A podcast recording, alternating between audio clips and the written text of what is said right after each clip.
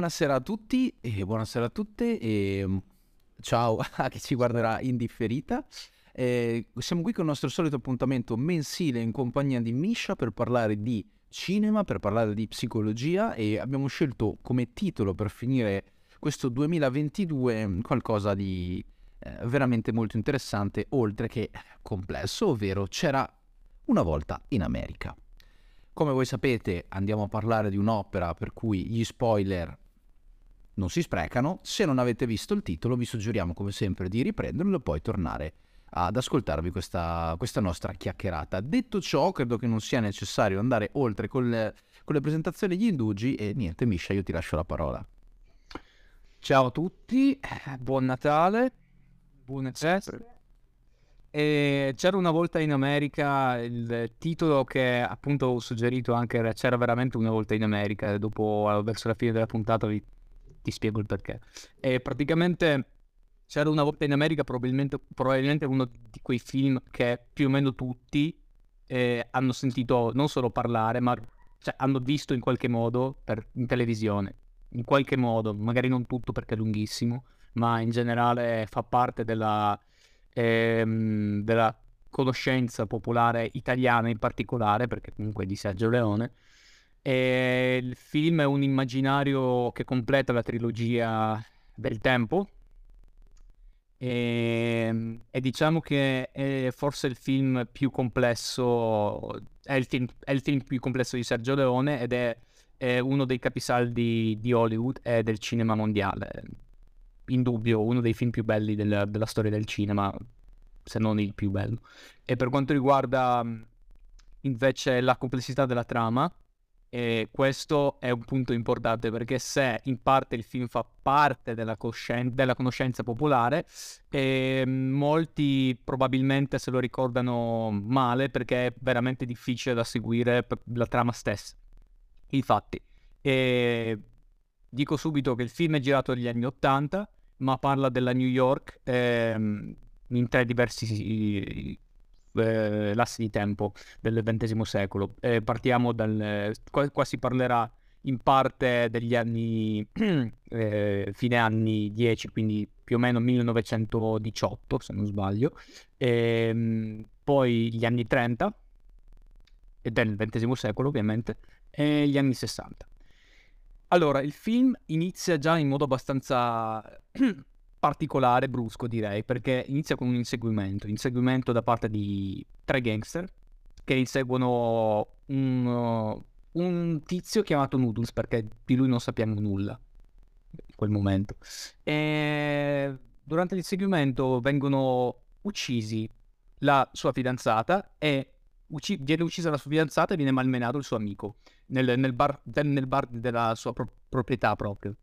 È malmenato che non si sa, cioè abbiamo dei dubbi se fosse sopravvissuto o meno questo amico, perché veramente le, le, scene per quanto riguarda la crudeltà ci sono e non si è risparmiato, diciamo. E Sergio Leone in questo senso.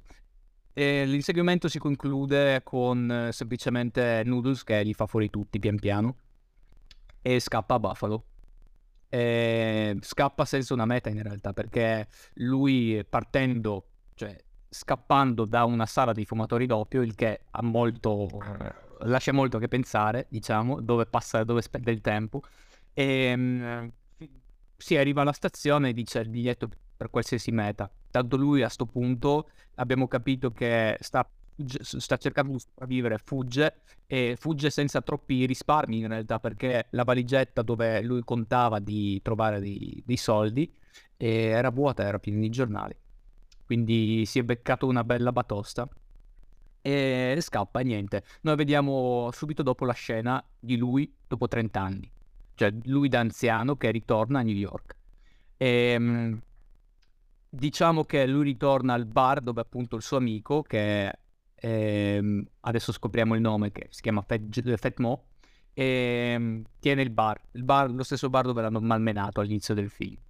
Ehm, quindi niente, i due si incontrano, sono amici d'infanzia, da quanto cap- capiamo, loro iniziano a parlare un attimo e, ehm, e diciamo che il punto importante da, da, capire è perché è tornato questo Noodles, è, è scappato così, cioè eh, bruscamente dalla Nuova York eh, che voleva, cioè, semplicemente stava scappando dalla morte. E effettivamente perché è tornato? Perché, beh, gli è stato... Eh, gli è stata mandata una lettera per cui eh, dove ha scoperto che i suoi genitori sono stati spostati, cioè le, le tombe dei suoi genitori, le lapidi, sarebbero state spostate in un altro cimitero e che eh, la, il santuario eh, con le tombe dei suoi amici è stato spostato in un determinato cimitero di New York. Quindi ha capito che colui che gli era scritto sapeva, cioè insomma la sua posizione non era più segreta. Quindi, cioè, tanto valeva per lui uscire allo scoperto. Ha capito che lo, stava, lo hanno già trovato. Era un messaggio chiaro per lui di, di tornare.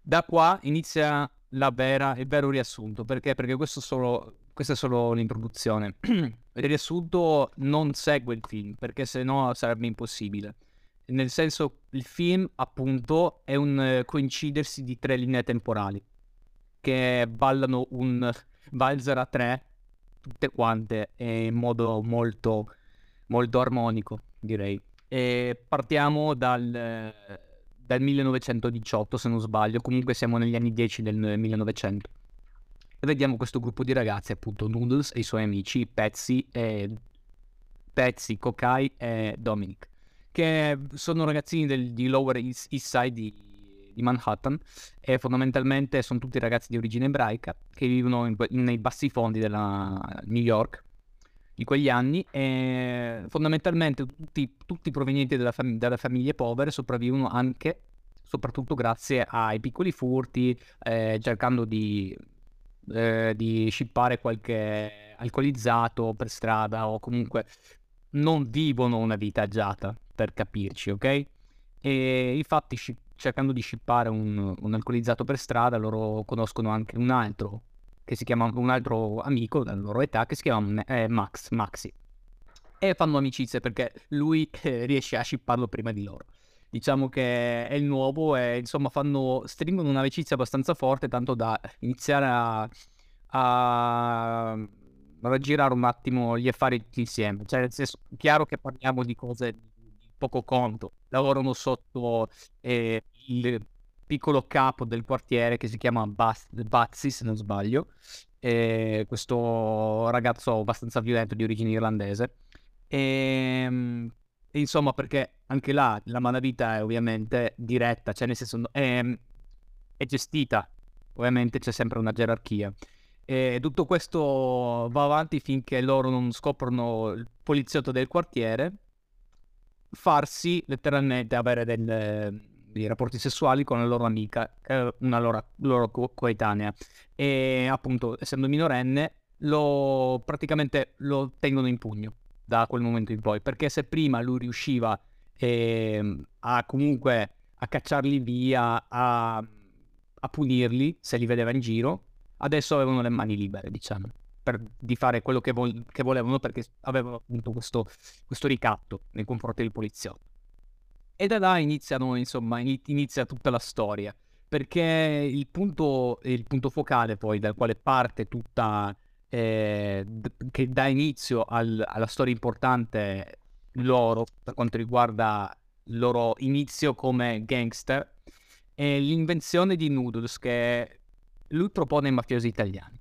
Praticamente parliamo degli anni del proibizionismo, ok? Quindi ovviamente c'era moltissimo contrabbando e i contra- contrabbandieri cosa facevano? Trasportavano le casse di alcolici eh, nelle navi. E spesso quando, queste, quando queste navi venivano poi controllate dalla polizia dovevano buttare via le casse con l'alcol, ok? E non venivano più recuperate queste casse. E Nudes inventa questa, questa cosa che praticamente lega un sacco di sale alla scatola con l'alcol la lega sotto e sopra ci lascia un palloncino rosso. Così il sale va giù quando la scatola viene buttata fuori dal bordo e poi risale.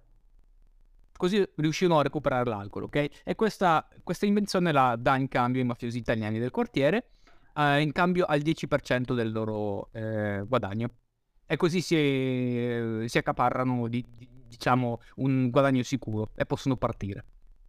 E già con affari più seri E appunto tutti contenti, tutti e quattro ragazzi contentissimi della, della, della invenzione riuscita, escono fuori e, e, sono insieme, tra l'altro c'è un nome che ho dimenticato di menzionare, Dominic, è un ragazzo di origine italiana ed è un, uh, più piccolo di loro, un bambino.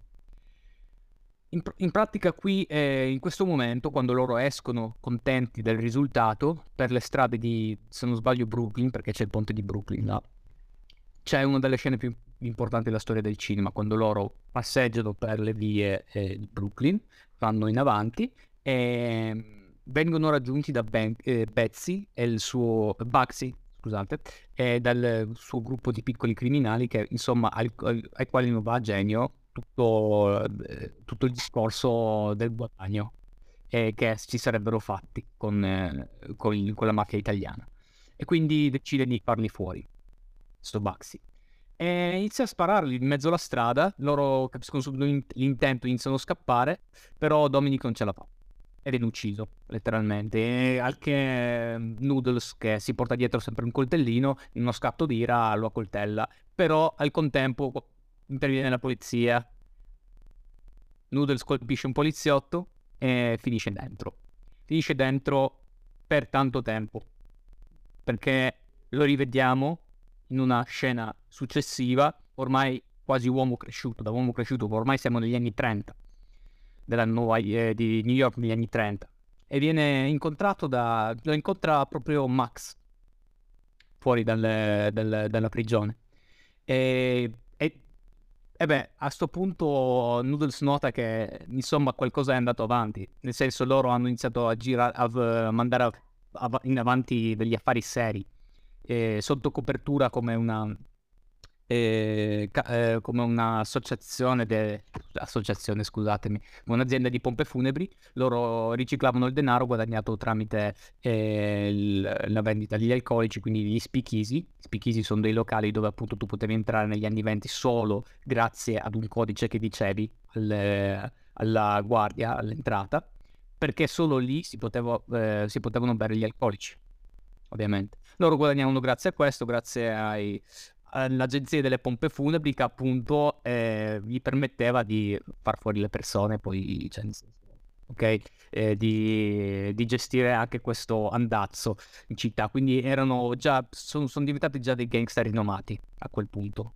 Infatti lui entra con loro in uno speakeasy, eh, sfarzoso. Lui vede appunto tutti i suoi amici diventati quasi dei gangster di successo ed erano suoi coetanei. Quindi gli affari sono andati benissimo, direi, a quel punto.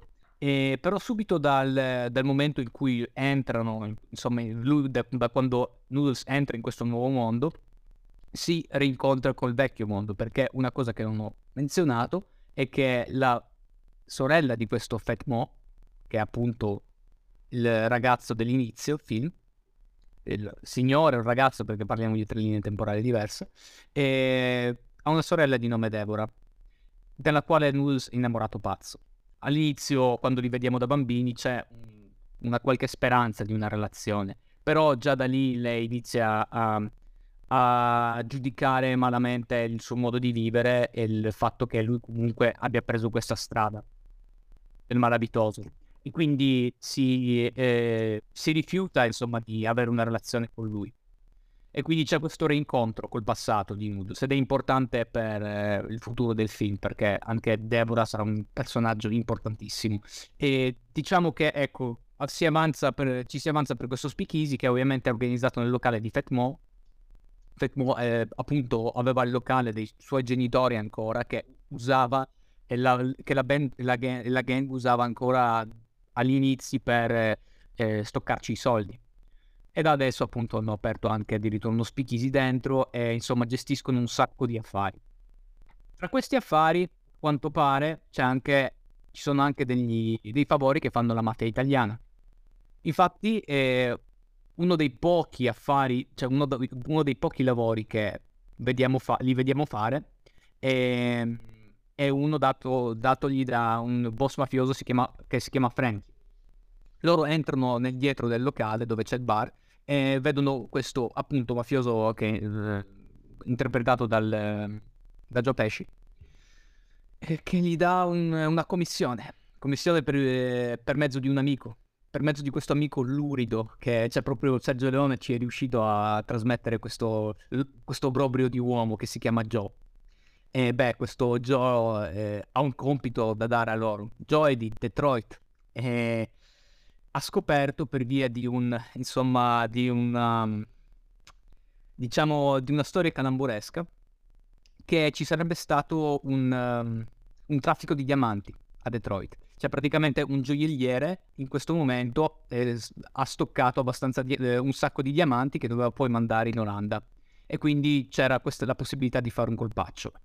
Però gli serviva insomma la gente da fuori, bla bla bla, tutte storie, tutte, son, si, tutte queste cose qua poi si riveleranno essere storie futili perché mh, di fatto il compito reale non era quello.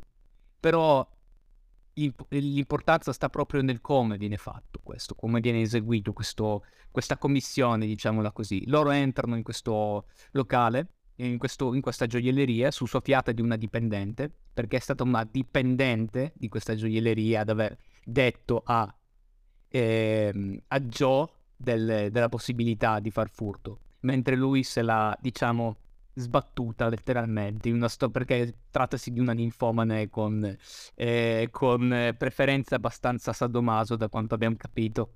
E, ehm, e niente c'è un'irruzione violentissima della gang dentro la gioielleria loro massacrano di botte tutti e, e c'è un, una scena molto importante che è probabilmente una delle scene più violente del film dove appunto eh, questa, questa commessa, questa commessa eh, di nome Carol, che appunto ha fatto la soffiata, eh, dice in faccia a Noodles di picchiarla. E questo, eh, dopo un po' irritato, la contenta, non solo la contenta, ma la stupra, cioè appunto la scena dello stupro. Dopo concluso, conclusa la rapina, loro scappano, ovviamente cercano di... C'è, c'è la scena dove lo, lo, loro lasciano i diamanti alla, a, a Joe e la sua compagnia e poi dopo un secondo, letteralmente dopo aver preso i soldi, fanno fuori tutti. Perché in realtà, appunto, come dicevo prima, il compito reale non era quello di derubare la gioielleria, ma di far fuori Joe, per conto della mafia italiana. E qua già vediamo Noodles di storcere il naso perché storcere il naso perché appunto dice ma non è che magari domani dicono di far fuori te appunto perché c'è il discorso della lui li vede così, così forti così ricchi ma poi capisce che appunto di mezzo c'è una gerarchia alla quale devono sottostare e ehm, Finita questa scena, diciamo che appunto un altro, un altro, un'altra commissione che li vediamo fare è quella per, mano, per mezzo di, del sindacato, perché sono legate al sindacato locale degli operai. E ehm, adesso non mi ricordo esattamente come, però di fatto c'è di mezzo l'occupazione di una fabbrica che loro aiutano agli operai di far occupare, poi ci interviene la polizia e occupa a sua volta la fabbrica, perché ovviamente poi il capo della polizia aveva, era corrotto e aveva le sue eh, percentuali che, della fabbrica che voleva far eh, fiorire, quindi occupandola dai, dai poliziotti riusciva a farla funzionare di nuovo. E, e, e la, perché dico di questo episodio? Perché c'è di mezzo una delle scene più più strane del film, dove loro eh, entrano in ospedale, in un ospedale e scambiano i bambini delle culle. Perché appunto c'è di, me- c'è di mezzo il, il figlio del primogenito del capo della polizia, del quale lui è così fiero. E appunto dopo 5 secondi eh, lo chiamano, dopo che ha scoperto che il bambino è stato scambiato, chia- eh, li chiamano e dicono, bello, o, o ci lasci la fabbrica o il tuo figlio non lo rivedi. E la cosa più bella ovviamente è che loro hanno scambiato i bambini, ma non, non hanno scritto come li hanno messi. Quindi chiunque si fosse beccato questo poliziotto non sarebbe stato al 100% comunque suo figlio. E, ehm, e, niente, diciamo che questi sono i due compiti principali, le, le, due commesse principali che vediamo fare la, la gang appunto. Di questi quattro magnaccia perché sono violenti, perché cioè, nel senso qua parliamo di gangster eh, dipinti come uomini violenti, come uomini com- non romantizzati, non, romanti- non romanticizzati, scusate. E di fatto appunto eh, questo, questa fama, eh, questa fame di violenza e di potere porta Max, che chiaramente è il capo della, della, della banda, a, a, a, pensare ad un colpo eh, fuori misura, eh, cioè a derubare la Federal Reserve. E a questo punto Noodles capisce che è impazzito, che Max è impazzito del tutto. Impazzito del tutto anche perché in mezzo c'è una relazione tossica con questa Carol, perché rispunta di nuovo questa, eh, questa famosa commessa del, del, del, della gioielleria, alla quale piaceva farsi picchiare non solo. Praticamente eh, risp- eh, rispunta fuori e inizia una relazione tossica con Max. Lo consuma letteralmente, questo impazzisce, lo vediamo pian piano impazzire, letteralmente. E beh, Noodles al, di fronte alla prospettiva di finire in una missione suicida cioè di derubare Federal Reserve, chiama la polizia, fa una soffiata e praticamente succede un incidente in cui vengono fari, fatti fuori e tre suoi compagni. E lui nel frattempo pure ne ha fatte di cotte e di crude perché è l'uomo di, una, di un'esistenza profondamente infelice in realtà perché è, ha vissuto questo amore non ricambiato della Deborah e di, di Deborah che appunto eh, lo ripudia alla fine del film, eh, la quale lui, essendo ormai tornato, quando è tornato car- dal carcere, è, sentitosi abbastanza potente perché comunque è diventato uno dei gangster più importanti della città, quindi aveva i soldi, aveva il potere, la porta fuori a mangiare, lei accetta e sembra tutto andare bene fin- fino al punto in cui lei eh, comunque lo rifiuta, rifiuta suoi, le sue avanze sessuali e anche lui, al sentire il rifiuto, la stupra. Ed è una, una delle appunto due scene di stupro che ci sono di mezzo. E una scena molto brutale, la, la fine dell'innocenza ancora più... Eh, questo sottolinea ancora di più la fine dell'innocenza, perché la fine dell'innocenza nel film eh, inizia con eh, l'uccisione di Dominic. E ehm, e qua diciamo che ecco è il, è il punto finale. Ok, qua eh, diciamo che non abbiamo dubbi su chi sia Noodles, che Noodles è appunto un uomo finito. E, ehm, e nulla, diciamo che Noodles dopo tutti questi... Ehm, tutte queste sfortune direi, ma sono sfortune che lui si creò da solo, di fatto. Lui finisce appunto nella sala dei fumatori d'oppio e e basta. Si cioè, sprofonda nella, nel, nell'illusione creata dall'oppio. E quindi, appunto, da lì inizierebbe il film, ok? Cioè siamo arrivati al punto in cui inizia il film effettivamente, perché ovviamente lui dopo aver fatto la soffiata viene inseguito dalla, dal, dal resto della, eh, de, della, della gang, della banda, perché la banda poi ovviamente è gestita in parte dalla mafia italiana che gli sta sopra.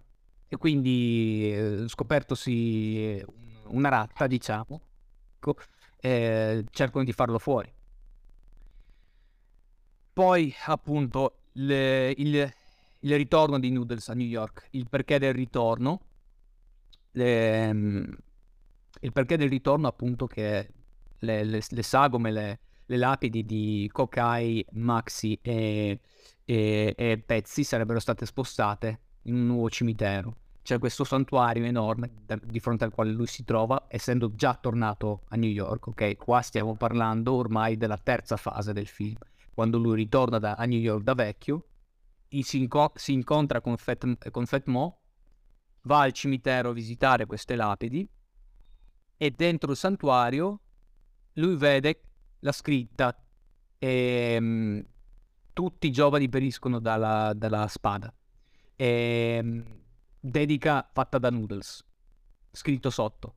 Ovviamente falsa perché lui sca- scappò anni fa e fondamentalmente era, era come uno schermo, no? cioè nel senso lui, lui, lui almeno la vede così. E dentro lui ci trova anche una chiave, la chiave di questa eh, cassetta dove appunto loro ancora da giovani, da giovanissimi, nascondevano i soldi. E dove lui prima di scappare a Buffalo ci trova una valigetta piena di giornali, finendo fregato fondamentalmente. E a sto giro però tornando appunto sempre alla stazione tira fuori la, la, la valigetta che è piena di soldi. È piena di soldi e con un bigliettino d'invito alla festa di un certo, e qui scusatemi devo rileggere il nome, di un certo senatore Christopher Bailey alla festa sua, nel suo palazzo, nella sua villa. Ehm, diciamo che dopo un po' è, è un po' difficile da, da, da, capire cosa c'entra il senatore con lui, insomma, cioè nel senso cosa, cosa potrebbe esserci in più, cosa potremmo mungere ancora di più da questa storia. Però ecco, lui eh, va alla villa del senatore, vede, vede di fronte vede succedersi un attentato di fronte a sé, a questo senatore, perché viene fatta scoppiare una macchina di fronte a lui, e vede riaffiorare appunto un vecchio, eh, un vecchio ricordo che appunto eh, viene fatta l'intervista al capo della, del, del, sindacato locale, che è sempre lo stesso, è un eh, signore di origine irlandese di cognome O'Donnelly, che appunto dice di non, c'entra- di non c'entrare nulla con l'attentato. Ma poi vediamo poi vedremo che sono tutte balle, anche in questo caso. E, ehm, diciamo che Noodles cerca di, cerca di scoprire di più a riguardo di questo Bailey e per scoprire di più va alla fondazione eh, che gestisce appunto, cioè una fondazione Bailey che ha finanziato eh, a suo tempo una casa serena. In questa casa serena lui ci trova Carol, Carol che appunto era l'amante di Max, e che rincontrandola, lei gli dice che insomma Max l'ha cercata un po' quando sono stati fermati dalla polizia, quando la polizia fermò la macchina con la quale stavano andando per derubare la Federal Reserve, lui fu, fu primo a sparare alla polizia. In mezzo, eh, sempre in questa, in questa casa serena, però Noodles trova la foto di Deborah e capisce che lei recita ancora, sa che è ancora a New York. La va a raggiungere e c'è un dialogo molto intenso in cui eh, si scopre che dopo il quale si scopre che lei sarebbe eh, l'aman- l'amante di questo Christopher Bailey. Ma c'è di più. Lei gli dice di non andare. Gli dice di non andare a questa festa perché potrebbe essere il suo ultimo ricordo. E ehm, Diciamo che appunto all'uscire da, dalla, dalla stan- dallo stanzino di Deborah, lui, eh, lui vede eh, un giovane ragazzo che sarebbe il suo figlio aspettarla. Il, il, giovane ragazzo è la coppia di Max.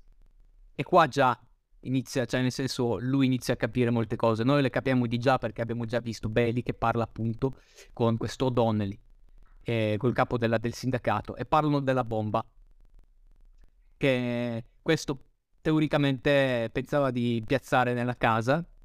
La festa fu organizzata perché? Perché di mezzo c'è un, eh, una cosa che non ho detto, appunto, questo senatore, Christopher Bailey, è finito in mezzo a un, a un processo, un processo avviato per la corruzione e un processo che, portato, eh, che, che potrebbe portare alla sua fine perché appunto è lui colpato della corruzione e dopo l'avviamento di questo processo delle, alc- alcuni dei probabili testimoni sono stati fatti fuori. E appunto, parlando del più e del meno, lui con il suo vecchio socio, il capo del sindacato, e, ehm, st- stanno appunto parlando del fatto di organizzare la festa, invitare tutti e far scoppiare una volta per bene la casa. Cioè, praticamente c'è, c'è, di, c'è in aria questo discorso con il, il, capo della, del sindacato che fa tanto il santo. E, ehm, e niente, e niente, dopo la fina- il finale del film è appunto eh, Noodles che si presenta di fronte a Max e, e non lo riconosce vo- volontariamente, cioè nel senso non vuole riconoscere in Max il suo vecchio amico e gli si rivolge come signore è lei e Max, al che Max dice guarda che il compito era appunto di farmi fuori perché tanto sono un uomo morto. Perché mi stanno dietro tutti e insomma voleva, voleva farsi uccidere da un amico che era meglio che appunto finire divorato dalle, dalle vipere. Il tutto eh, si conclude con Noodles che rifiuta alla fine di sparargli, eh, scende, esce fuori dall'edificio e, e vede questo, questa, eh, questa, questo, questa macchina dei turbini, turbini scusate, eh, che praticamente cerca di... Eh, che, va avanti, che si accende. Questa macchina che sembra un mostro perché in realtà è molto simbolica più che altro. È un mostro che apre così gli occhi, gli occhi pieni di fuoco, di ira, si accende, va avanti e dietro di, di questa macchina appunto vediamo spuntare Max. Max che spunta fuori e a un certo punto sembra diffondersi con la macchina. Cioè sembra di saltarci dentro ma vediamo la macchina da dietro e non c'è sangue, non c'è nulla. Quindi fondamentalmente è, un, è quasi un miraggio. Dopodiché vediamo passare delle macchine piene, piene di giovani, eh, appunto, che festeggiano eh, Viva America. Grida, gridando Viva l'America, scusate. E um, il film si conclude con, eh, con Noodles che appunto arriva alla sala dei fumatori doppio, si siede, si accende una bella pipa e inizia a ridere. Il che ci fa pensare, ma cosa cazzo abbiamo visto alla fine? Cioè, nel senso, cos'è questa scena e come tutto dovrebbe legarsi? E infatti, infatti eh, so- c'è una teoria che in pratica è stata anche sostenuta da Sergio Leone, che appunto ha parlato di queste qualità di Oppio che sono state usate da lui per, eh, per riuscire a dare questo sogno, questa America onirica nel film perché solo attraverso eh, la visione oni- onirica e surrealista di un fumatore doppio lui poteva creare questa, eh, questa iconica eh, esposizione dell'America. Diciamo che appunto lui stesso dice che l'oppio è una droga che appunto fa vedere il futuro al, al, a colui che la consuma. E quindi c'è di mezzo la teoria che vuole Noodles vedere eh, il tutto nella sua immaginazione e che questo futuro in realtà non c'è, che lui dopo aver tradito i suoi amici semplicemente si immagina quello che sarebbe potuto essere il futuro, è il futuro in cui lui è una vittima, perché alla fine è stato tradito da tutti, è stato tradito persino della, della sua, eh, del suo primo amore che lui, che lui, stuprò al suo tempo, ma che poi lo tradì, dal, tradito dal migliore amico, e finito senza, senza soldi, senza niente. Quindi diciamo che è, un, è una trama che è bellissima, ma appunto è, è basata su un... tutto si incentra sulla psicologia di, del personaggio perché di fatto non riusciamo a capire se si tratta della realtà o meno. Ed è appunto ciò, ciò che voleva eh, far vedere Sergio Leone, cioè nel senso un'immagine che, che non fosse reale che fosse eh, onirica perché è l'America come se la immagina un... Eh, se la immaginerebbe un immigrato, appunto. Lui, lui disse a suo tempo che eh, non poteva... Cioè, un americano non avrebbe potuto girare un film sugli Stati Uniti, sul, sul sogno americano eh, simile al suo. Perché quello è basato appunto sul, sull'ispirazione che diede eh, diede l'America al, a tutto il mondo, in parte il mondo occidentale, eh, nel suo fiorire più forte degli anni dell'Hollywood, degli anni del, del marketing, del, del, del, della libertà del sogno americano, del tutto possibile, no?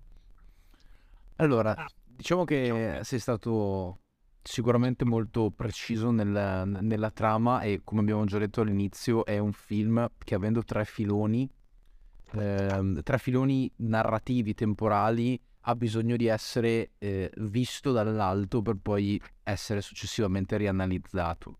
E cerco di adesso procedere io magari per step, vedendo quelli che sono i temi secondo me molto interessanti che sono stati trattati e perché a mio avviso Leone ha avuto una, una visione, possiamo dire anche avanguardista. Il primo è il tema della sessualità per me. Cioè, questi ragazzini messi in un ambiente degradato non hanno alcun tipo di visione di cosa sia l'amore, l'affettività, tutto è molto violento, tutto è molto animalesco. Mm. Mi viene in mente anche il modo in cui eh, Noodles stesso si avvicina al concetto eh, di, eh, di, di, sessualità. Eh, trova Peggy, trova... Passo indietro. Lui è in bagno in una delle scene, classico bagno nelle case di ringhiera, per cui un bagno per 15 famiglie, mettiamola così, e è in bagno, Peggy entra, lo trova seduto sulla tazza e lui gli mostra il suo membro dicendo ti piace? E lei no, non è che chiaramente, eh, cioè, questo è un approccio che oggi se noi lo, lo, lo pensiamo, ma questo è fuori da ogni contesto, no? fuori da ogni grazia, invece c'è un aspetto molto crudo ma anche molto pragmatico, cioè la scoperta. Noi oggi abbiamo l'educazione sessuale, abbiamo la divisione con i bagni, abbiamo mille cose lì è una, un popolo eh, di immigrati, di cui la maggior parte sono probabilmente analfabeti, eh, oppure che non hanno assolutamente una concezione della coppia e si trovano in una condizione di questo tipo. Peggy entra, chiude la porta, lui cerca di toccarla, di prendere e dice dai fammi fare qualcosa e lei gli risponde se mi paghi prima, oppure portami un dolce. Noi la possiamo vedere come prostituzione, lì la vediamo proprio come sopravvivenza una ragazza che, inconsapevole di quello cui, a cui può andare incontro, cerca solamente di scambiare una parte di scoperta con la possibilità di mangiare e stare bene. E altro parallelo, Dominic che porta il dolce eh, sempre a Peggy per cercare di avere un rapporto con lei, perché infatti nella scena prima Peggy dice a Noodle porta il dolce. Dimmi? E beh, Paolo Pazzi, pa- che è piccolo. Lapsus, lapsus. E, um, arriva con questo... Lei dice a Noodle, portami un dolce e descrive il dolce. Si chiama Charlotte Russe, questo dolce. Nel, nel libro è descritto come Charlotte Russe ed è tipo quasi moneta di scambio. Ok, stupendo, che questo è molto interessante. E la scena dopo abbiamo un altro componente della banda con esattamente questo dolce in mano che va a bussare alla porta eh, della ragazza e mentre aspetta che lei esca, lui si fa prendere dalla gola e se lo mangia tutto. È un bambino? Sì, e, e, ed è bellissimo perché c'è questa volontà di essere grandi, forse troppo grandi, ma stiamo parlando di ragazzini dove il funzionamento anche sessuale è forse poco interessante. È meglio avere una pancia piena, no? La, la gola, quel piacere eh, quasi più, più, più, più ingenuo, ma neanche ingenuo, no? più, più puro. E non è questo l'unico momento in cui la sessualità viene ripresa. Come accennavi tu, ci sono dei momenti di violenza e da scoperta infantile, grezza, spigolosa, dove non c'è il concetto di amore, non esiste il concetto di innamoramento, vi è solo possessione. Tu hai poi altre due scene che sono quella durante la banca, durante la rapina, la rapina in banca, perdonami, e successivamente abbiamo quella eh, appunto di Deliro con, per cui di Noodle con la donna per cui lui ha sempre provato un sentimento che però finisce in malo modo. Aggiungo il tassello dopo. Eh, la sorella eh, di Fatmo, eh, che il nome mi sfugge adesso, me, me lo ricordi? È Deborah. Deborah, esatto, grazie. Eh, Deborah sa diciamo che balla nel retrobottega del locale di questa famiglia appunto eh, di origine eh, ebraica, no? Sì. E esiste uno spioncino nel bagno del locale il mm-hmm. quale Noodle si mette e la spia spesso e volentieri mentre lei balla. C'è una scena eh, di passaggio dove lei sa di essere spiata e si spoglia volontariamente per farsi vedere. Questo è un presupposto che si lega con quanto abbiamo detto all'inizio, ovvero una scarsissima maturità, maturità e consapevolezza sessuale, una voglia di scoprirsi e di capirsi e anche una consapevolezza, perché lei sa di essere una ragazza avvenente e quando si e quando Noodle ehm, cerca di avvicinarla con questo modo grezzo, grezzo, gretto, senza alcun tipo di ehm, appeal, lei lo respinge.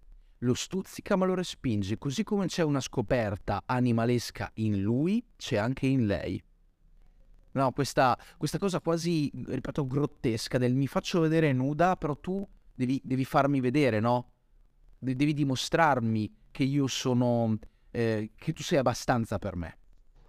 E mi ha, mi ha colpito tanto. Tra l'altro, eh, diventa ancora più eclatante il momento in cui lei si avvicina al, eh, a Max come, come personaggio che ha tutto un altro approccio alla vita, cioè è sempre un delinquente ma quel minimo di consapevolezza, di scaltrezza ce l'ha, mascherato, opinabile, ma è, è Noodle è, diventa veramente un personaggio eh, spigoloso, non ha niente di raffinato e dall'inizio alla fine non c'è nient'altro che l'affermarsi di questo presupposto. Sai che è interessante quello che hai detto perché di mezzo c'è una teoria che secondo me ha il senso di esistere, che in realtà Noodles e Max siano la stessa persona schizofrenica. Ok, mi permetto di dire un po' tirata per le orecchie, ma non è necessariamente sbagliata visto il palinsesto che crea appunto Leone con la questione dell'oppio. Ma pensaci, pensaci se, eh, cioè nel senso ci, ci, sono un paio di scene che me l'hanno fatto pensare, che appunto riprendo questa teoria da, un, da, un, da una delle analisi che ho visto, e, e, la dico perché è la più assurda, a quella non ci ho mai pensato, ma effettivamente che ha senso. Perché ci sono delle scene che fanno realizzare, eh, cioè, che ci fanno pensare, che ci lasciano un paio di domande. Eh, praticamente quando Max incontra Noodles dopo, dopo, gli anni di prigionia, quando lo viene a ritirare letteralmente dal carcere, gli dice guarda che abbiamo dato il tuo nome all'impresa e l'impresa si chiama col cognome di Max. Poi c'è una delle scene, eh, appunto quando loro saltano, eh, se non sbaglio, appunto con la macchina, con la macchina dopo la rapina, cadono giù appositamente perché Noodles ti fa cadere giù con la macchina eh, nel, ehm, nel, nel, fiume e praticamente Noodles inizia a gridare dov'è Max, dov'è Max, nessuno si gira, c'è solo lui. Cioè, nel senso, nessuno si gira, nessuno se, lo, se lo, chiede. Poi un'altra delle scene importanti che appunto mi, mi, fanno, mi hanno fatto pensare a riguardo è quando la Carol, quando Carol, appunto questa, eh, questa com- eh, commessa del, della gioielleria, si presenta nella retrobottega dei, della, band, della banda e avvicinandosi a Max che scambia con Noodles perché comunque le voleva trovare colui che la, stu- eh, la stuprò quella volta, quella su- l'ha, l'ha stuprata quella volta e gli dice facciamo una cosa a tre mentre sono quattro n- nella stanza. E, e ci sono di mezzo po' di messaggi in codice volutamente lasciati da Sergio Leone che ci fanno appunto, appunto pensare, perché effettivamente sono due controesempi, perché se ci pensi, ehm, anche questo, eh, questo rivedere il futuro, questa giustificazione di Noodles, eh, mette Max come principale colpevole. Quindi si giustifica in questo modo. Giustifica se stesso è una vita vista all'indietro che vede app- appunto il colpevole eh, in una parte di sé che lui disconosce. Ok. Io ti aggiungo un'altra cosa a quello che tu hai detto, che era un secondo tema a mio avviso molto importante del film, che è il concetto di senso di colpa. Mi, siccome mi, mi, ha, mi ha intreppato questo filone che tu hai messo, io te lo seguo e te lo rinforzo. Ehm, se effettivamente noi possiamo dare, possiamo prendere atto che, perché ricordiamoci una cosa, anche io ho visto un paio di analisi eh, che a mio avviso mettono nero su bianco un aspetto. Se noi scegliamo di vedere il film in maniera lineare o scegliamo di vedere il film come se fosse eh, legato a questo concetto di eh, dissociazione, trip, eh, piuttosto che, oppure altro, in, in, entrambi i casi la trama regge, cioè il filone narrativo non si indebolisce, cioè non dici ok è una cosa assurda, permane, per cui decidiamo di prendere la strada un po' più allucinatoria, mettiamola così. Il momento in cui lui arriva e che deve scappare trova la valigetta vuota senza soldi, potrebbe benissimo essere un modo per autopunire il gesto che lui ha compiuto a scapito dei suoi compagni. E funzionerebbe l'idea che eh, lui si avvicina poi a il Max che è diventato senatore e non gli spara, E questo Max improvvisamente sparisce dopo che c'è il... per cui lascia scarica questo enorme senso di colpa e lui si fa una grassa risata a fine film. Possono funzionare. Eh, tiro in mezzo Fight Club quando eh, Tyler Darden, che in realtà dovrebbe più o meno essere il nome del protagonista alla fine, eh, dissocia, per cui abbiamo questo, queste due personalità che una danneggia l'altra, la danneggia in questa maniera inconsapevole, però ci sono delle, delle manovre che hanno effettivamente senso. La volontà di punizione è data a un personaggio, mentre la volontà di redenzione è data all'altra, all'altro. Se ci pensiamo, Max è il, il criminale raffinato. Noodles non è nient'altro che il braccio pesante, no? Armato, quello che compie il gesto della parte più irrazionale. E chi è che sopravvive nel business, nel, nel, nel business del crimine? Max. Perché alla fine Noodle fa solo un casino. Se ci pensiamo, funzionerebbe l'idea che lui esce di galera e c'è, e, e c'è qualcuno che lo aspetta. Che, che lo aspetta? Perché lui tra tutti e non qualcun altro, no?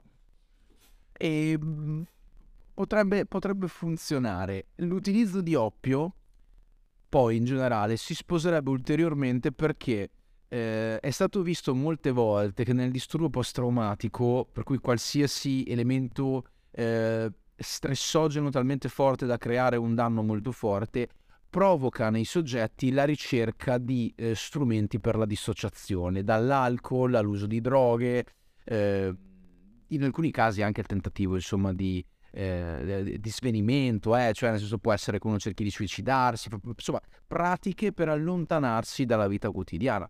E in realtà tutto sommato io la vedo, la vedo probabile come, eh, come cosa, ecco.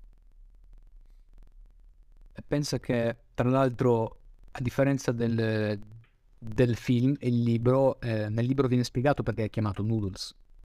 Noodles perché cervellone perché nel libro è uno ossessionato dalla, dalla lettura, uno, una persona molto scaltra e una persona molto... che è il cervello praticamente del, del, del, del gruppo, mentre Max è quello più, più forte, Noodles è quello più veloce col coltello, diciamo. E diciamo che appunto, tra l'altro nel libro viene spiegato perché lui va nel cesso da bambino, nel cesso del condominio, a leggere, perché uno dice che perché ci vanno la luce, no? In teoria. Eh sì, perché non, non potevano sprecare il gas nell'appartamento. E, e, tra l'altro faccio un piccolo, un piccolo plauso che lui legge Martin Eden, di che tra l'altro vi ricordo aver trattato nella, nella live scorsa insieme ad Andrea e quando lo vedo ogni volta mi si riempie il cuore perché ci, ci sta. Però vedi, ad esempio, per quanto Noodle sia all'interno del film un personaggio che ha sicuramente del gran carisma e sa come muovere la banda, non, non, sono riuscito a interpretare Noodles come un personaggio così tanto scaltro al, al pari di Max.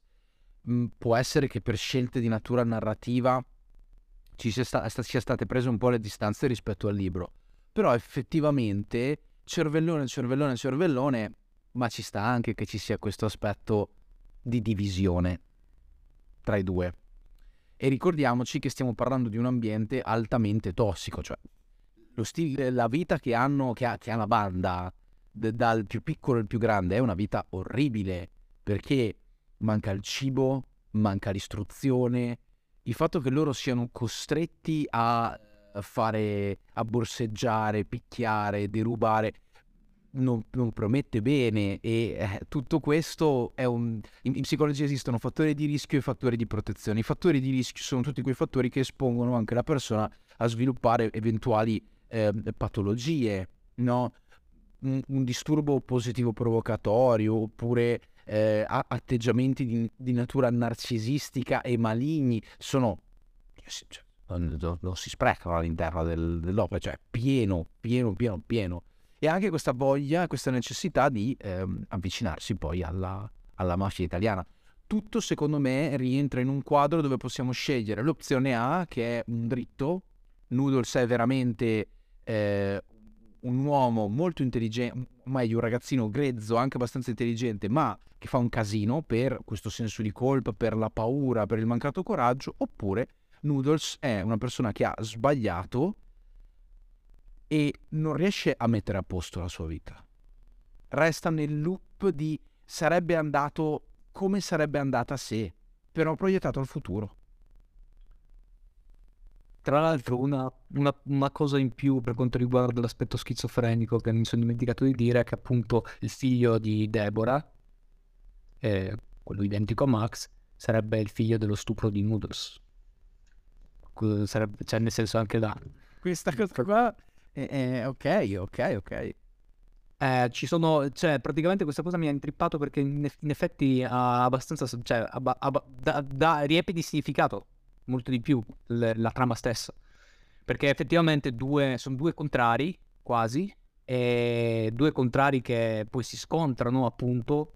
C'è il discorso quando, quando Max fa il discorso sulla Federal Reserve che vorrebbe derubare, gli dice sei matto, e questo, scoppio, e questo scoppia in uno scatto d'ira. Il che è, un altro punto che sottolinea il fatto che comunque lui non vuole farsi dare del matto, cioè nel senso che perché sa di essere matto, letteralmente. Quindi sì. Sì, sì, è per usare il nervo scoperto. È come quando uno a uno dici non ti arrabbiare, ma non sono arrabbiato. è lo stesso identico concetto. E ripeto, tutto quanto torna sotto. È un cerchio che si chiude. Eh, credo che questo sia un film come si tendeva a fare una volta, per cui bisogna avere innanzitutto la voglia di rivederlo più volte, questo è sicuro, se si vuole veramente arrivare a, a capirlo in profondità e soprattutto a, vuole molta pazienza. I dettagli particolari, ehm, quasi manieristico per certi, per, per certi punti di vista, devi avere voglia di apprezzare tutto e secondo me queste comunità che dal nulla riescono a sopravvivere in una New York, e qui introdurrei quello che per me è il punto conclusivo e che tu avevi citato alla fine, è eh, questa New York che sembra essere il sogno americano, l'American Dream, dove chiunque, ovunque, se è bravo, può farsi strada e avere successo. Non è vero. Non è vero, perché è tutta una, una sorta di allucinazione che noi ci, ci mettiamo. Eh, facciamo, prendiamo un esempio. Il poliziotto che è quello che viene poi, che, che è un italo-americano, che viene beccato ad avere questi rapporti con una minorenne, è un uomo corrotto, e lo sappiamo. È un uomo corrotto che ha il dente veramente avvelenato nei confronti della banda e dei ragazzi. Loro lo chiamano affettuosamente faccia di merda e questa cosa fa sempre molto ridere. L'idea fondamentale però è questa, che che loro stiano facendo qualcosa o non stiano facendo niente, avranno sempre un aguzzino che gli dirà ve ne dovete andare perché voi qui non ci dovete stare. E quando esistono queste tipologie di blocchi, questo classismo molto radicato, è difficile che tu come persona riesca a muoverti dal tuo strato sociale. C'è un altro punto. Non sono fisicamente nella condizione di poter evolvere, perché a parte Noodle che deve andare in bagno per poter leggere qualcosa, noi non, non vediamo una volta la scuola, non vediamo mezza volta eh, qualcuno impegnato in un'attività che non sia illegale oppure deleteria, corretto? Sì, perché eh, di fatto questa cosa qua nel libro c'è, cioè si parte dalla scuola. Cioè, nelle prime pagine si parla della scuola e infatti credo che il Leone abbia deciso di concludere la trilogia e del tempo con appunto è la fine del sogno del gangster americano, perché il gangster è l'ultimo cowboy, perché loro sognano di diventare dei cowboy che vanno a rapinare la Federal Reserve all'inizio del, del libro. Però, ovviamente, a un certo punto, cioè nel senso stiamo parlando delle elementari. Dopo, eh, Noodles, viene descritto soprattutto Noodles. Noodles va a lavorare in una lavanderia, fondamentalmente già all'età, se non sbaglio, di 10 anni, forse meno eh, comunque già inizia col lavoro pesante già da piccolissimo, quindi chiaro che parliamo del, dei bassi fondi dei bassi fondi proprio, lower, lower East eh, di, eh, di, Manhattan di, que, di, quel tempo dove tu dovevi, cioè effettivamente se vediamo Noodles, Noodles è il figlio di un, ehm, eh, di un padre che non ha lavoro, che è, cioè, è disoccupato, la madre che non riesce a tirare, eh, sì, insomma, non riesce ad arrivare alla fine del mese, neanche lontanamente, e mangiano veramente, eh, cioè tutto scarseggia loro, cioè non hanno nulla, cioè letteralmente se soprattutto si legge il libro, nel libro per esempio il cibo ha un aspetto particolarissimo, cioè nel senso è, è un, un, lume quasi, perché loro parlano di questi panini del Cats che loro eh, si ordinano ormai da gangster vissuti, e come un, ed è un legame all'infanzia, perché nell'infanzia questa cosa qua per loro era veramente un, un'eccezione, un qualcosa che non esisteva. E, e c'è questo particolare delle, degli, dell'infantilità che appunto cercano di ripristinare, perché cercano di ripristinare l'infanzia che ormai è perduta per sempre in questi aspetti che gli sono stati, dei quali sono stati privati durante la loro infanzia, appunto, e che cercavano di recuperare perché la fama del potere, la fama dei soldi era dovuto comunque alla mancanza di proprio di concetti base della del sussistenza all'inizio del loro, eh, del loro percorso di vita. E, ed è particolare perché, cioè, nel senso, non so se hai presente che appunto il cibo ha, un aspetto particolare anche nei libri di Hemingway. Infatti, Hemingway poi viene citato nel libro. Perché tipo, c'è questo aspetto, eh, aspetto particolare del cibo. Eh, come un momento della memoria preciso, secondo me. Nell'addio alle armi, per esempio, lui dopo la morte della compagna, dopo il parto, il protagonista appunto, eh, si mangia un, una ciambella, se non sbaglio, un panino, c'è, ed è questo, c'è questo legame. Cioè, nel senso, secondo me questo, questo, segna un punto, secondo me, segna il legame, il cibo e il ricordo, ok? Un, cioè, perché è un gesto comunque, qualcosa di effettivo che noi possiamo percepire, noi come lettori possiamo immaginarci eh, possiamo riprodurre fisicamente. Ok, io ti rispondo in due modi. Il primo è che il cibo, così come l'olfatto, per cui il gusto e l'olfatto, più l'olfatto che il gusto, sono uno dei sensi più atavici che abbiamo. Cioè, quello che ti può evocare nella testa un odore, quando lo risenti dopo tanto tempo, ha una forza assurda. Infatti, eh, prova a farci caso ci saranno degli odori nella tua vita che tu sentivi quando eri bambino, quando eri più piccolo, eh, che una volta risperimentati ti danno un, un, secondo di flash, un flashback fortissimo dove dici wow, no, ah questo odore me lo ricordo perché. E... Questo per ragioni naturalmente evolutive. Il cibo in psicologia è spesso e volentieri una compensazione e mi ricollego a quanto tu hai appena detto. Ogni volta che tu hai dei personaggi o delle persone, in questo caso, che sono vissute nella miseria e hanno sperimentato i morsi della fame, eh, creano con il cibo un rapporto di natura quasi idilliaca. Eh, il fatto che loro continuino a cercare di rievocare un tempo passato ordinandosi questi panini c'è solo una scena all'interno del film che secondo me mh, fa capo a questo aspetto ed è quando non accettano un dollaro per una, un borseggiamento che hanno fatto e il più piccolo di loro dice con quelli erano almeno 10 panini al corn beef e capisci che sono veramente disperati. 10 panini cioè noi diciamo 10 panini ma figurati. Per loro 10 panini probabilmente era una settimana di vita no? se, se, se, se ci pensiamo. In quasi tutte le opere, io penso a... Um, eh, penso beh, che di recente ho letto il Nuovo sul fronte occidentale, quando loro parlano del cibo, della fame, eh. hanno questo... Poi, poi, poi, lo vedremo in futuro bene, ma faccio solo un piccolo accenno. Hanno questo, questa sensazione, cioè il cibo è veramente come la Madonna scesa dal cielo. Sì. Ovviamente stiamo parlando di una condizione di vita che per fortuna difficilmente noi in Italia possiamo sperimentare, grazie al cielo, eh. sono sempre di questo presupposto, ma ti fa capire quanto lo scontato, scontato in realtà non sia mai. Faccio un, altro, un ultimo parallelismo interessante. E Noodles lavora in una lavanderia, io ti rispondo che il coronamento di Martin Eden è quando lui lavora in una lavanderia. Lui fa il salto di qualità quando riescono dopo, dopo tempo, continua a scrivere ma fa il lavandaio.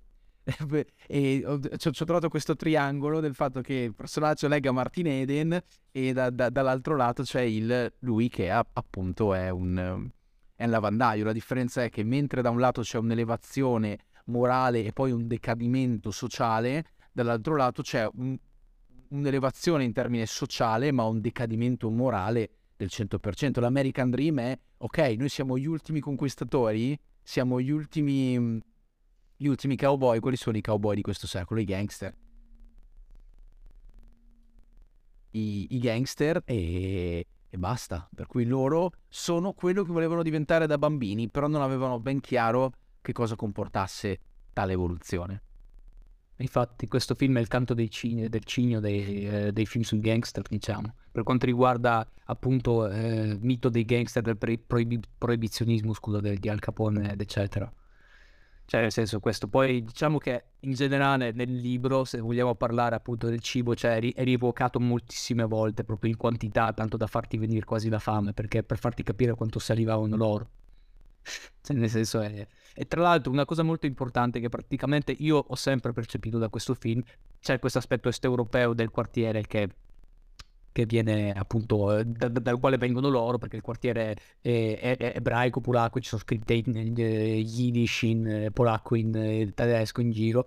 Eh, c'è questo aspetto legato al cibo che est europeo che per esempio non potevo che non notare. Me crea una particolare nostalgia il film in questione perché parla anche di come eh, un un certo ceppo migratorio cercava di contenere in un certo senso le proprie tradizioni, perché nonostante loro siano completamente americani, nati là, cresciuti là, comunque sono legati da questo cordone umbilicale che li lega eh, al, al, alla cultura, alla tradizione, al cibo, che appunto sono degli aspetti particolari, soprattutto per chi emigra e vive all'estero, e, e questo aspetto onirico delle minoranze etniche o comunque eh, di nazioni diverse, nazionalità diverse all'interno del film, è anche un aspetto onirico, cioè nel senso eh, loro che sono andati a cercare il sogno americano, eh, le, le, sì, eh, ci sono piccoli aspetti, soltanto, sono rimasti soltanto dei piccoli aspetti che le legano alla loro cultura tradizionale, cioè originaria, scusa.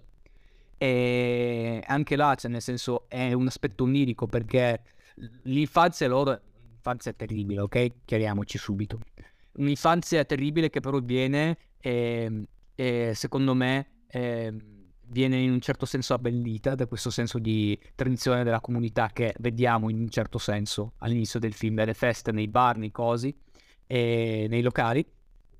E, ehm, ed è l'unico aspetto che appunto ci fa pensare eh, al film in questione come un'opera onirica di una nostalgia unica, melancolica, di un qualcosa che non esiste e non è mai esistito, ma che vediamo appunto con l'occhio melancolico perché rievoca un po' in tutti dei ricordi d'infanzia, per quanto terribile non fosse stata. Cioè, nel senso quello, perché dopo c'è la perdizione, poi Noodles ovviamente rievoca anche il, quei pochi anni della gioventù e, ne, vissuta nella, nella, nella banda che però non è vista con quest- le- non possiamo leggerla in questa chiave no- nostalgica quanto per esempio l'infanzia loro, l'infanzia loro bambini che perdono l'innocenza, ok? Poi l'iconografia stessa del film è, è un qualcosa di unico. Questo film qua, ogni riquadro che vedi, ogni, ogni inquadratura è un'opera d'arte fondamentalmente. Anche questo, i costumi, tutto, tutto a.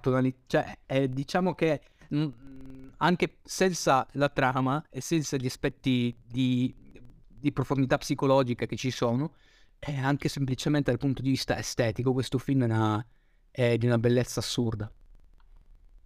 Mi trovi, mi trovi, d'accordo e aggiungo il fatto che questo, questa nostalgia di cui tu parli, che si vede tanto nel cibo, secondo me la ritrovi tanto anche quando vedi eh, ad esempio i gangster italo-americani, no? che crescono in queste famiglie dove c'è una cultura del cibo eh, che è completamente diversa rispetto alla cultura dell'americano americano che si sente americano, no? Eh, il salame, il provolone, quelle, que- quelle cose lì, magari eh, noi lo vediamo un po' di più attraverso la pasticceria, che forse è una cosa anche più, più, più, golo- più golosa, no? proprio a- il dolce quasi fosse latte materno, mentre nel, um, nell'italo-americano lo rivedi in più in quelle, in quelle cose un po' più eh, gol, go, gorde, goliardate, tipo appunto Gap Cus, tutti quei modi citando anche noi Soprano, che hanno questa, questo, questo rimando costante. Però sì, diciamo che questo film riesce a shakerare, mixare e fare un ottimo cocktail dove dentro c'è tutto, da eh, l'onirico al concreto, dal crudo al raffinato. Eh, dal futuristico al nostalgico, nel senso che ci sono tutti questi grandi parallelismi che secondo me creano un- una bevanda che una volta, una volta assaggiata dici difficilmente riuscirò a bere qualcosa di altrettanto buono e, e godermelo allo stesso modo. Ecco. Ed è tutto legato dalla colonna sonora di Ennio Morricone, ovviamente, che cioè nel senso è probabilmente è la meglio riuscita nella storia del cinema, probabilmente qua veramente non te lo immagini questo film senza la colonna sonora, è comunque posta da 5-6 tracce che vengono ripetute tutto il tempo. Bene, io sono dell'idea che se non lo avete visto o se lo avete visto vi invitiamo a rivederlo. Tra l'altro, fun fact, ieri sera lo ridavano in televisione e questo è stato molto, molto interessante. Eh, mi sembra in seconda serata, però ecco. Eh, eh, rivedetelo e sosteniamo i film fatti bene che hanno grandi cose da... E anche il libro, aspetta che lo inquadro. Ok. È bellissimo, è di una rara bellezza, molto particolare. Per cui consigliatissimo il libro e il film. Se avete già visto il film, avete un motivo in più per prendervi in mano il libro, così ci date anche una riscoperta in più. Misha, io sento di essere molto soddisfatto di questa chiacchierata. Secondo me abbiamo toccato un po' tutto quello che volevamo prendere, eh, senza andarci a sproloqui infiniti, ma rimanendo molto sul pezzo. Qui, se tu non hai da aggiungere altro, io mi riterrei molto soddisfatto. L'ultima cosa che vorrei aggiungere è che il libro è stato scritto da Harry Gray, che è un è autore ebraico di origine ebraica ucraina, di Odessa. E oltre a questo, il fatto sta che non si sa quanto vero o meno sia il libro, e quindi non si sa fino a che punto siano vere le storie, perché molte di quelle storie dentro il film, storie orribili, potrebbero essere vere, cioè potrebbero essere realmente accadute. Quindi questo qua è il fiocco, diciamo, che compatta il tutto. E è un po' come... Adesso, è... adesso un attimo un, eh, un piccolo vuoto di memoria, che è un altro film basato sempre su un libro dove c'erano i Four Corners, che non è... c'era una volta... Eh... Mamma mia. Eh, Gangs of New York, ecco come si chiama.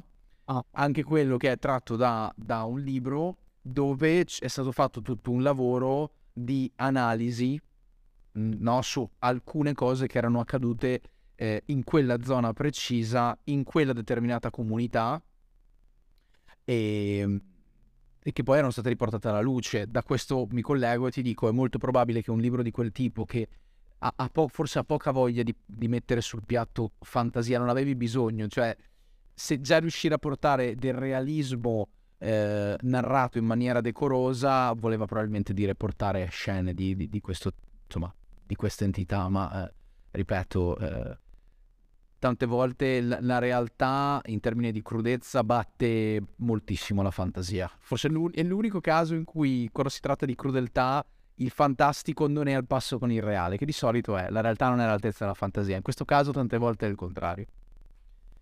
Esattamente. Misha, io ti ringrazio, è stato davvero un piacere e ringraziamo tutti a casa, mi raccomando commentate se avete un pensiero da, da voler insomma, condividere e seguite Misha sui suoi canali, come al solito vi lascio tutto quanto in, in descrizione e vi auguriamo un felice anno nuovo. Felice anno nuovo, buone feste. Buone feste, ciao a tutti. Grazie.